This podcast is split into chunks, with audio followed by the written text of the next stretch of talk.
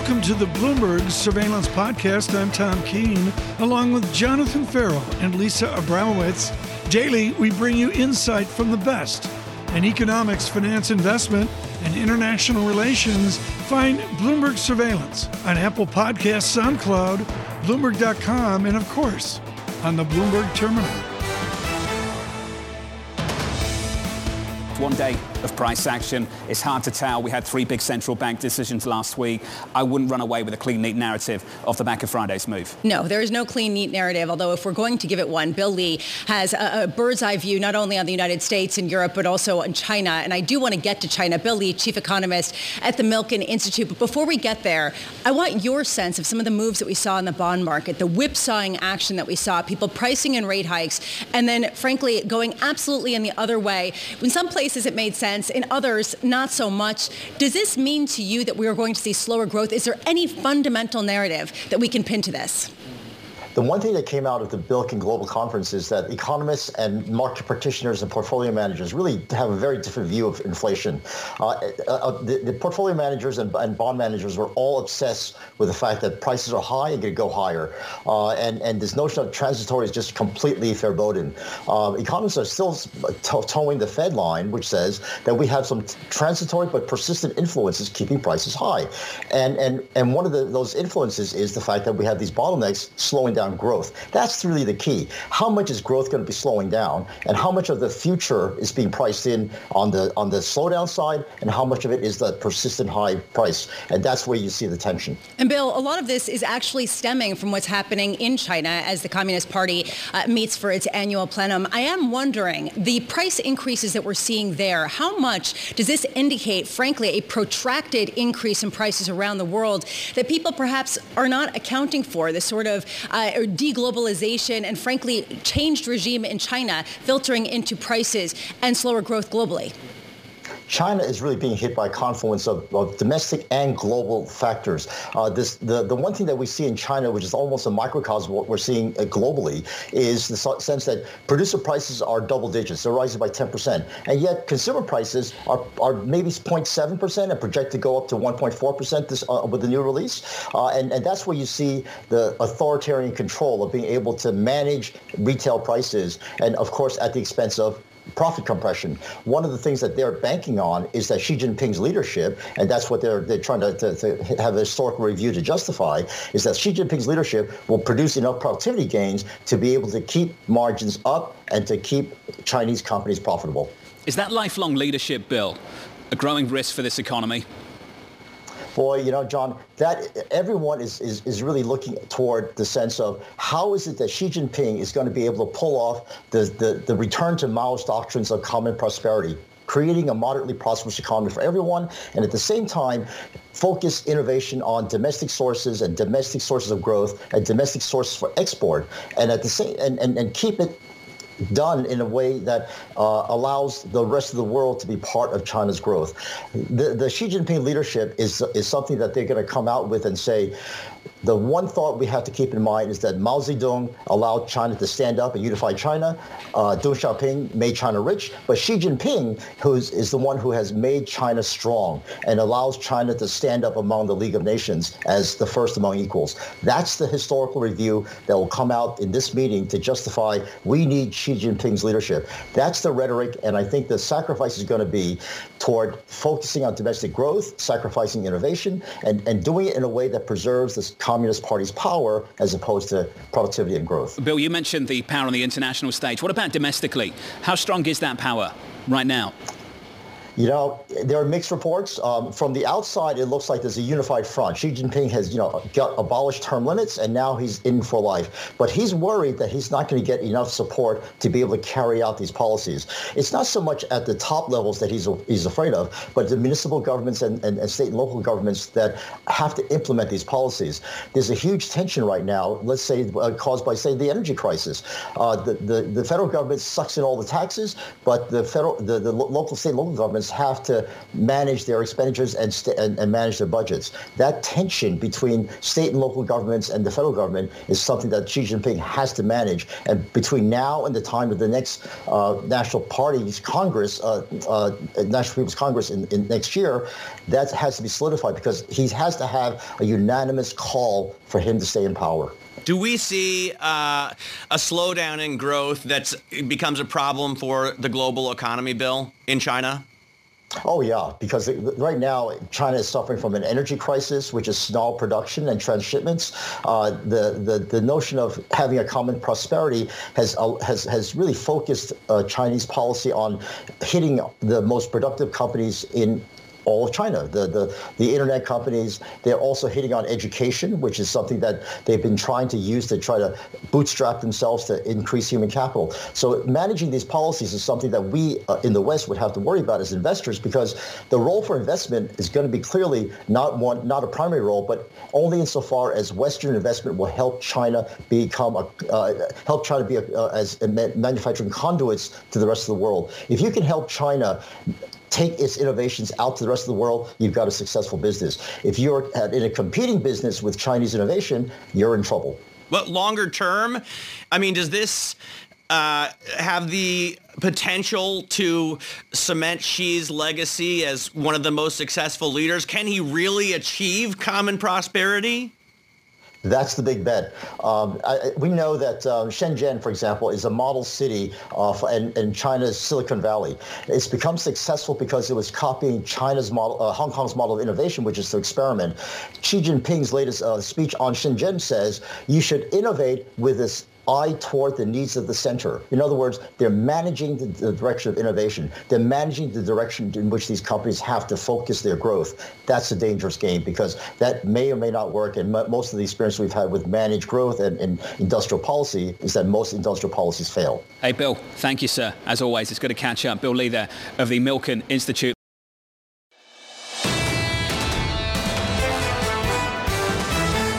Let's get to George Saravelos, Global Head of FX Research at Deutsche Bank out of London. George, always good to catch up with you, sir. I want to start right here. It's something Lisa's been on top of through this morning. What did you make of the bond market move off the back of really solid payrolls data in America? George, did that make sense to you?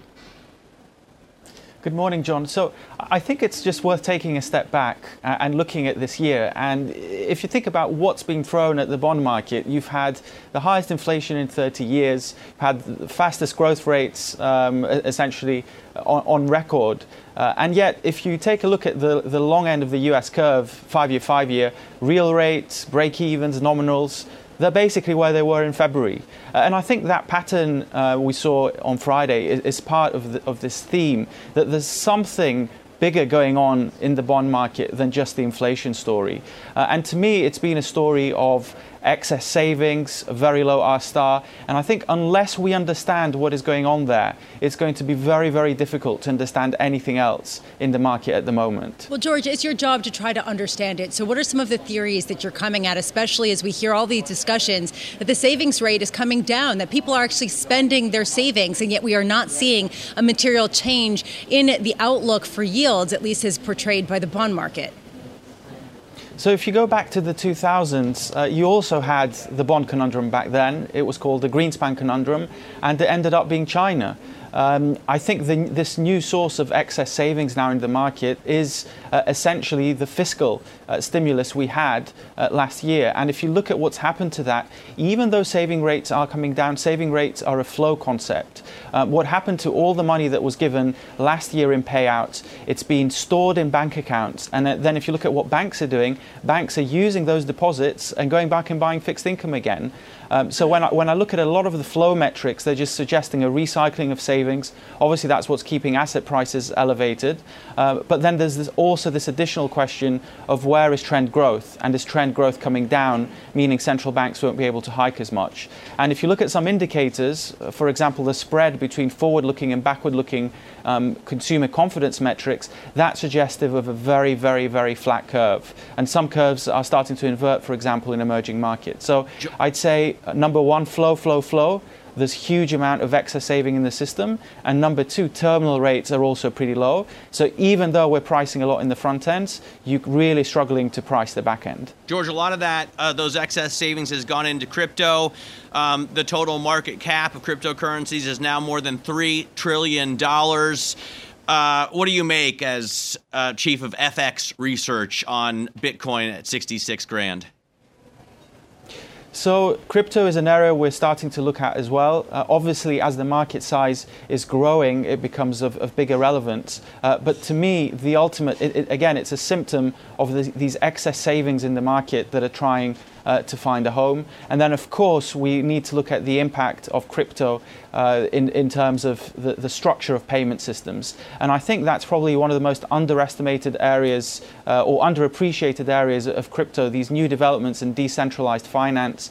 They have the potential to uh, change the way the banking system looks uh, in 10 years. And we're also trying to spend a bit of time understanding that as well. George, before you run, let's talk about a currency pair you've been following closely. It's cable, the pound sterling against the US dollar, 135.26. Just looking at our forecast in our survey, forecast into year end 137, just a little bit north of where we are at the moment. George, where are you on that currency pair at the moment, given what we heard from Governor Bailey in the past week? Uh, so we have been negative on the pound since September. It, it, proved quite difficult to hold on to that view as you saw that massive repricing in the front ends. But the key observation here is the repricing was entirely driven by inflation expectations.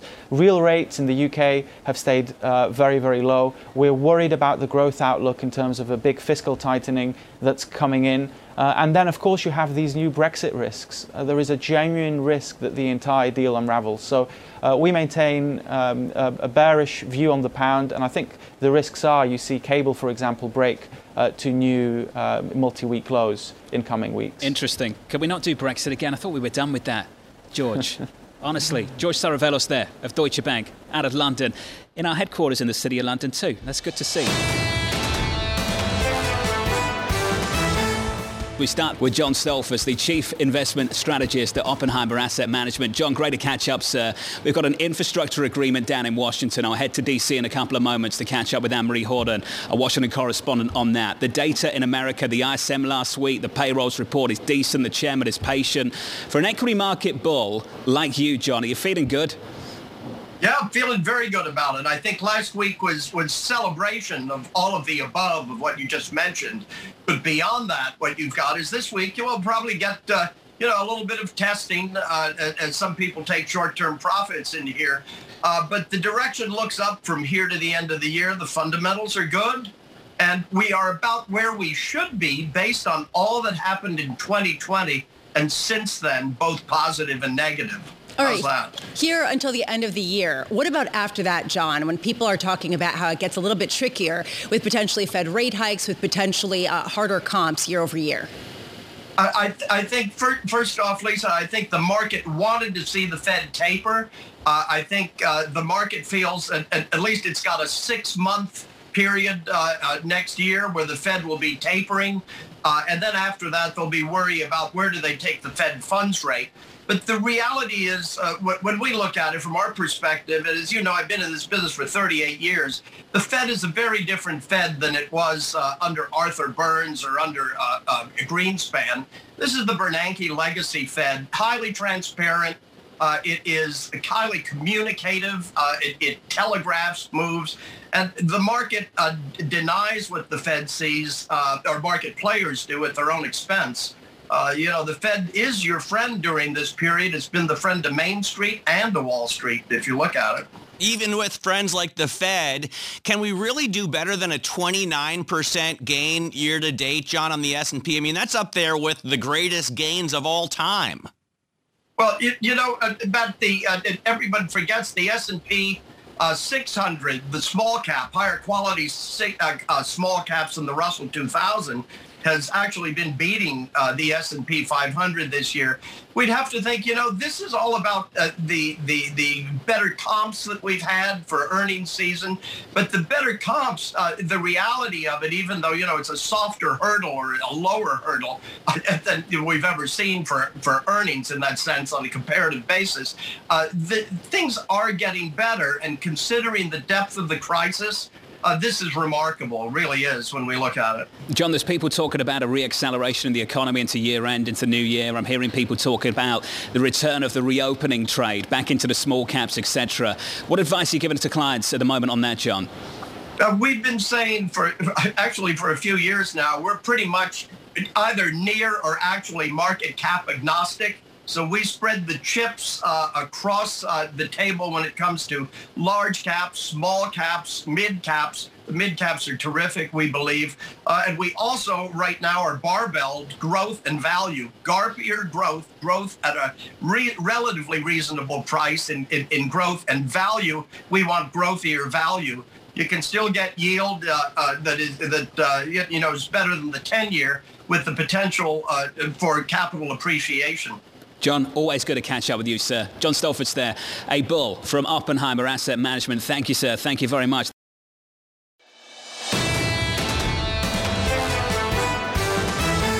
Joining us now, Wendy Schiller of Brown University. Wendy, I want to start with this. It's something that's come up again and again, time after time, year after year. The Republicans are very diverse as a party just like the Democratic Party. Senator Hawley is nothing like Senator Romney. Yet when they go out and speak, they're all on message. And then when they need to pivot, they all do and they get back on the very same message. The word echo is phenomenal. Why do the Democrats, Wendy, struggle doing that? Why can't they take the win over the weekend and run with it?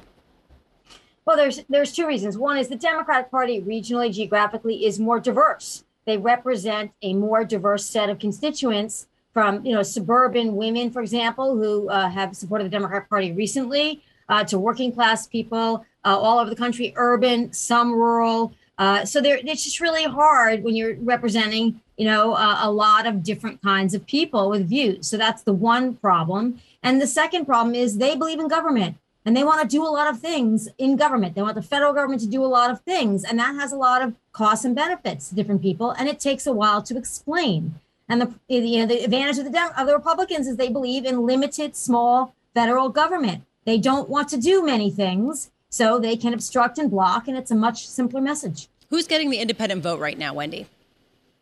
I think there's no question that the independents are feeling much more comfortable with Republicans now. That's probably because Trump is out and about, but they don't see Trump as a looming factor in getting it back into power, for example. So they're assessing Republican candidates on their own merits rather than being associated with Trump. That's something the Democrats were counting on. I think they have to revamp their strategy. So you look at New Jersey, obviously a pretty deeply blue state, took that Republican candidate quite seriously. That was a narrow victory for the governor of New Jersey. And that really shook up the Democrats. Virginia didn't shake them up quite as much, but an incumbent, theoretically popular governor, governor who's a Democrat who barely hangs on, that tells liberals, moderates, all the Democrats that they have got to get their act together and revamp because they're all in trouble with that very group, independents and suburban voters. Wendy, uh, what, what's the analog to today, given the fact that we're seeing inflation as a major voting issue for the first time in decades? How much can we really change the equation heading into midterms if gas prices stay where they are?